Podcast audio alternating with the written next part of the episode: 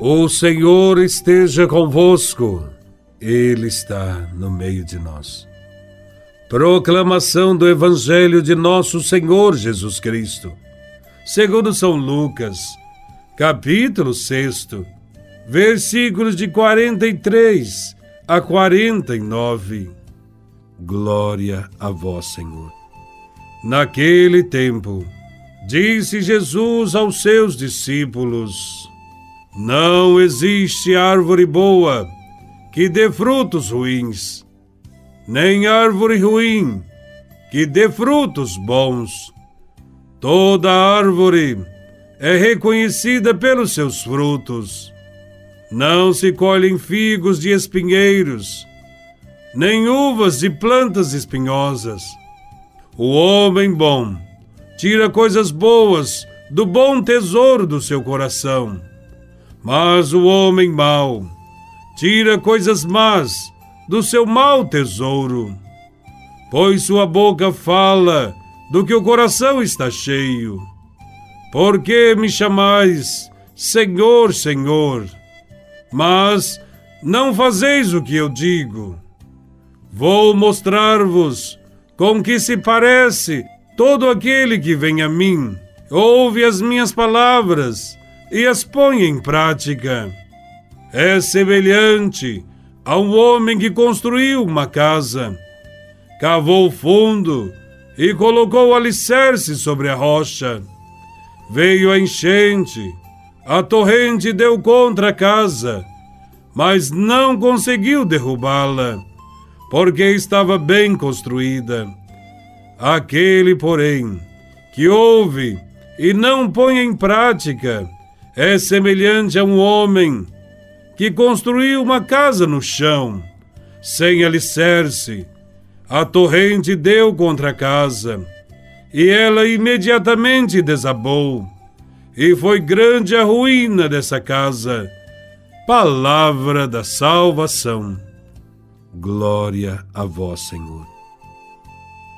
No Evangelho de hoje, Jesus conta três parábolas sobre árvores e frutos, sobre o tesouro no coração e sobre as casas construídas sobre a rocha. O pano de fundo destas parábolas é sobre a nossa conversão. O Evangelho diz que toda árvore é reconhecida pelos frutos. A árvore boa dá bons frutos, a árvore má dá maus frutos. Nós somos as árvores, e os frutos são as nossas ações e realizações, resultantes dos nossos pensamentos e sentimentos, vivenciados durante a nossa vida. Damos frutos de santidade quando estamos enraizados na palavra de Deus e alimentamos o mundo com as nossas boas ações.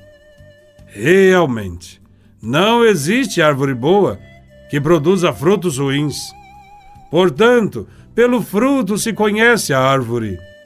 É pelas ações e atitudes nossas que se conhece se somos bons ou maus. A árvore má não pode dar bons frutos, nem pode converter os outros, senão somente escandalizar com suas atitudes seu mau procedimento. Ninguém pretende colher figos de um espinheiro, nem se apanham uvas de urtigas, diz o Evangelho. A fé deve ser comprovada pelas obras, para não nos tornarmos guias cegos ou árvores infrutíferas. Que tipo de árvore nós somos? Boas ou más? A ação de uma pessoa é boa quando nasce de um coração bom. O coração é considerado na Bíblia como o centro das decisões. O nosso coração pensa, traça, planeja o que iremos realizar, também o que iremos falar e construir. Conforme o nosso coração, nós podemos ter atitudes boas ou atitudes más. E por mais que tentemos camuflar as nossas emoções, naturalmente, nós damos no dia a dia amostras ao mundo das nossas reais intenções. Oferecemos ao mundo frutos bons ou ruins.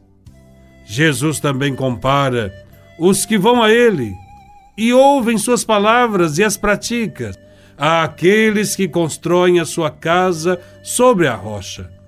A casa é a nossa vida. A rocha é a palavra de Deus.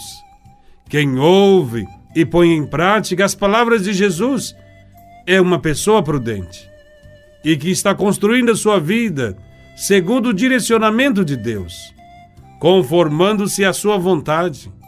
Por isso, consegue enfrentar as dificuldades, as tempestades e ultrapassá-las. Mas aquele que não age assim não conseguirá atravessar as dificuldades fracassará, será infeliz, perderá o rumo, sua casa desabará. Nesse sentido, não poderemos chamar Jesus de Senhor se não vivermos a Sua palavra. A casa representa a nossa vida, que só se constrói uma vez. Por isso, salvação ou condenação se decide neste mundo, pela vivência ou não da palavra do Senhor.